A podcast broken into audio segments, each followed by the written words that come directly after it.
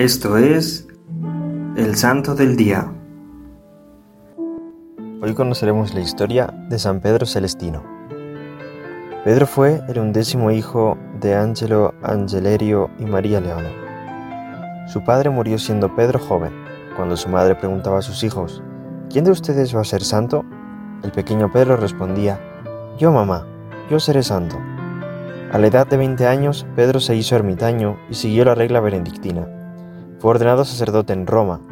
En 1246, de vuelta en Abruzzo, vivió cinco años en una cueva cerca en el monte Morroni, cerca de Sulmona. Sufrió violentas tentaciones que casi lo llevan a la desesperación, pero el consejo de su director espiritual y algunas visiones le ayudaron a recobrar la paz. En una visión, cierto santo abad, recién muerto, se le apareció confirmando el consejo de su director. Le ordenó regresar a su celda y ofrecer cada día el sacrificio de la misa. Cuando deforestaron la montaña en donde vivía, se fue con dos compañeros al monte Magella. Otros ermitaños buscaban su guía, lo que le llevó a fundar la comunidad del Espíritu Santo de Magellia, benedictinos celestinos. Fue aprobada en 1271 por Gregorio X. Pedro vivía en pobreza dedicado a la oración y a copiar libros. Nunca comía carne y ayunaba excepto el domingo. Dormía muy poco. Sus austeridades eran excesivas, por lo que Dios en una visión le enseñó que no debía destruir su cuerpo, sino que era su deber mantenerlo. Mientras Pedro y sus hermanos se dedicaban a la oración y a la penitencia, la iglesia cursaba aguas tormentosas. Tras la muerte del Papa Nicolás IV, los cardenales en Roma no se ponían de acuerdo para elegir un nuevo papa. Por dos años y tres meses la sede permanecía vacante. Los cardenales sorpresivamente eligieron a nuestro Santo Papa. Él trató todos los argumentos para disuadir a los cardenales, pero sin éxito. Entonces trató de huir, pero fue interceptado. Fue ordenado obispo de Roma en la Catedral de Aquila, cerca del monte Morroni donde vivía con sus hermanos ermitaños. Celestino duró cuatro meses como papa. Continuó siempre su vida pobre en medio de riquezas y humilde en medio de la fama. Se construyó una celda de madera, el santo no se sabía preparado para gobernar, y su conciencia le pesaba, al sentir que no era competente para enfrentar las exigencias del papado. Después de informarse sobre la ley de la Iglesia, el 13 de diciembre de 1294 convocó un consistorio de los cardenales en Nápoles en el que estaba presente el rey de Nápoles y muchos otros.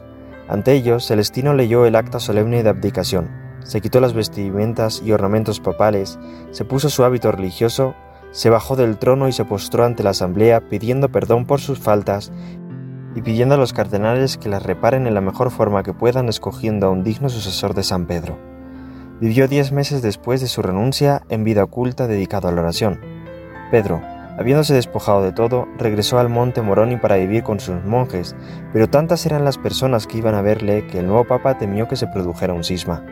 Pedro fue retirado al castillo de Fumone a nueve millas de Anagni, bajo guardia. Vivía su vocación monacal cantando continuamente los salmos con sus hermanos. Profetizó su muerte y murió en la pobreza absoluta que siempre quiso vivir. El Papa Clemente V lo hizo santo en Aviñón en 1313. San Pedro Celestino es reflejo de una gran humildad y nos recuerda la importancia de retirarnos para orar y encontrarnos con Dios en la soledad. Así pues, sé siempre humilde y sencillo, y no dejes nunca de hacer oración, pues la oración es medio para mantenerse unidos al amor. Oremos. Dios Todopoderoso, que has derramado por toda la creación reflejos de tu infinita belleza y bondad, haciendo el hombre a tu imagen y semejanza, tanto amas a quienes se entregan totalmente, que nos los pones como modelo, quieres que les veneremos y haces innumerables beneficios y milagros por su intercesión.